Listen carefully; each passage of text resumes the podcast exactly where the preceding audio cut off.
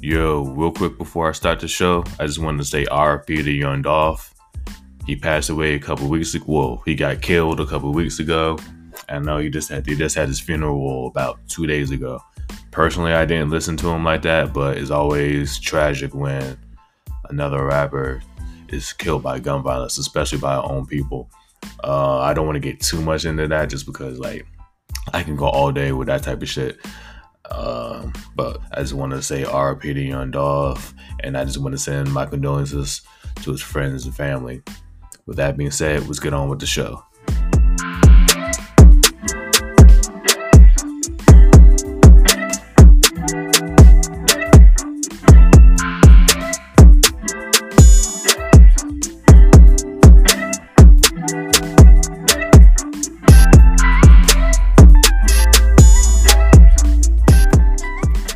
Yo, what's poppin', y'all? It's your boy AJ, and this is Hip Hop Vibes, the podcast.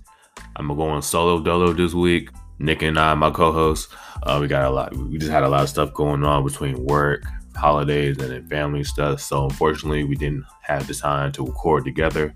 But I still want to give y'all consistent content. So I'm doing this mini episode today. We're gonna be back to uh, recording stuff next week. We're definitely gonna finish our list of like top artists of each year. Last episode we just finished 1987. So we got about eight more years left to go. And then after that, we're gonna we're gonna talk about 2021 and talk about top artists, uh, top album, as well like our favorite projects from this year. But before I get into the rest of the episode, I gotta talk about last night. Last night there was a Verzuz battle between Bone and Harmony and Three Six Mafia, and that was it was definitely a lit as versus.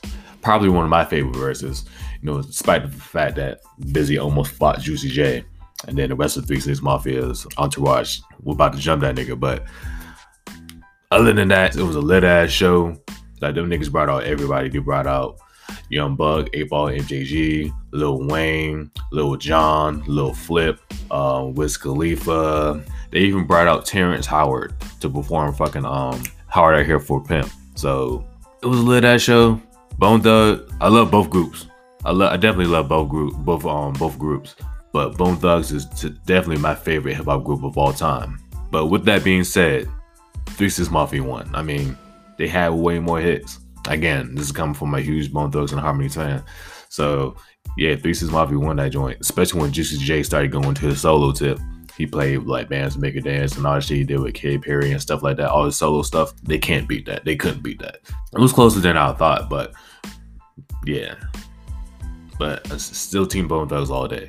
But um, to go on with the episode, I actually want to do an album review for today. We've done album reviews in the past episodes, but because the list that we've been doing for the last few months, kind of been given like watered down versions of our album reviews. So in the future, we're to try to have more detailed um album reviews, have episodes like specifically for album reviews. But um yeah, so the album the album I actually want to review today is The Player's Manual by Ramirez. Actually, my bad. This is a collaborative album with Rocky and Ramirez. I actually just got hip to Rocky maybe about a couple weeks ago when I first discovered his album. Only thing I know about him is he's a singer slash producer slash songwriter from Virginia. Shout out to the home team real quick, Team VA. And as far as Ramirez goes, he's a rapper from the Bay Area, San Francisco. He signed to G59. That's um, Suicide Boys record label. And if you're hip to Suicide Boys, then you know their style is like a it's dark but with like a, a Memphis based sound, you know, kind of like Three Six Mafia. And a lot of Ramirez's or earlier stuff is kind of similar. The only difference between him and Suicide Boys is like they're you know Suicide Boys are from down south and he's from the West Coast, so he has that same Memphis based sound, but with like that early '90s West Coast flow, like early G Funk type of stuff. And what I like about this album, The Player's Manual, is he focuses more on his like West Coast sound, like like post G Funk, if, if you will, but with that 90s style. The only person I could probably put in that same category as him, like super similar, would be like, you know, um, Jay Worthy or like, you know, London Drugs. The only difference is Ramirez is heavily influenced by, like I said, the Memphis sound. So like he mixes he mixes the Memphis sound with West Coast and G Funk, and then boom, you got this album. The album, this album actually came out last year in 2020, like around springtime, early summertime of last year, 2020, is when this album came out. And I actually just just got hit to Ramirez earlier this year.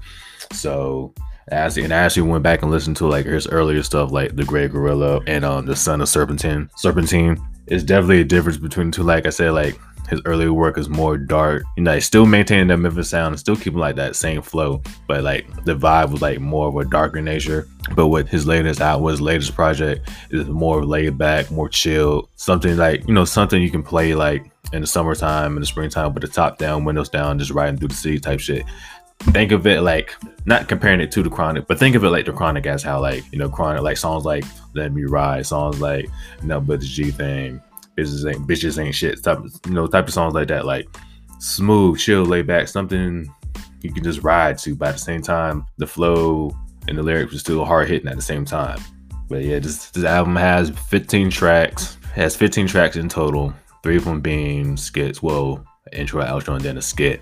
But um, like I said, he keeps that West Coast flow, but with that Memphis bass sound. I first discovered this. I discovered this album maybe about a month ago, maybe a month and a half ago, and I've been playing this shit damn near nonstop. Like this album is really a vibe. It's definitely my favorite album of this year. Granted, it came out last year, but it's probably one of my favorite albums for the year that I've listened to. If I had to give, if, if I had to pick my top five favorite songs from this album, it will be lane switching, hundreds, which actually samples lane switching, which is dope to me. The 4-5, which is the main single, Brown Eyes, and I'll probably say Red Dot, Red Dot as well, with Tales from the Gutter being like honorable mention. That and um those things and Piggy Rings. But like I say, like it's a super laid back album. Like he still, I mean, granted, it's still late, it's a laid back album, but he still has like you know his like his, like his more darker songs like Red Dot or Ebony Woodstock. But yeah, I would definitely recommend listening to this album. You know, it's all over YouTube.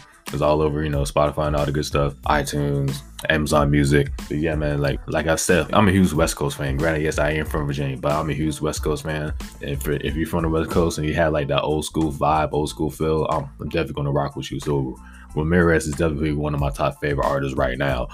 Make sure y'all go cop that shit. Raheem Ramirez, The Players Manual. That's my album review for today, for this week. Tune in next time. My co-host will be back. We're gonna continue our list with the top artists of each year. I'm your host AJ. And this is Hip Hop Vibes, the podcast. Catch y'all next time.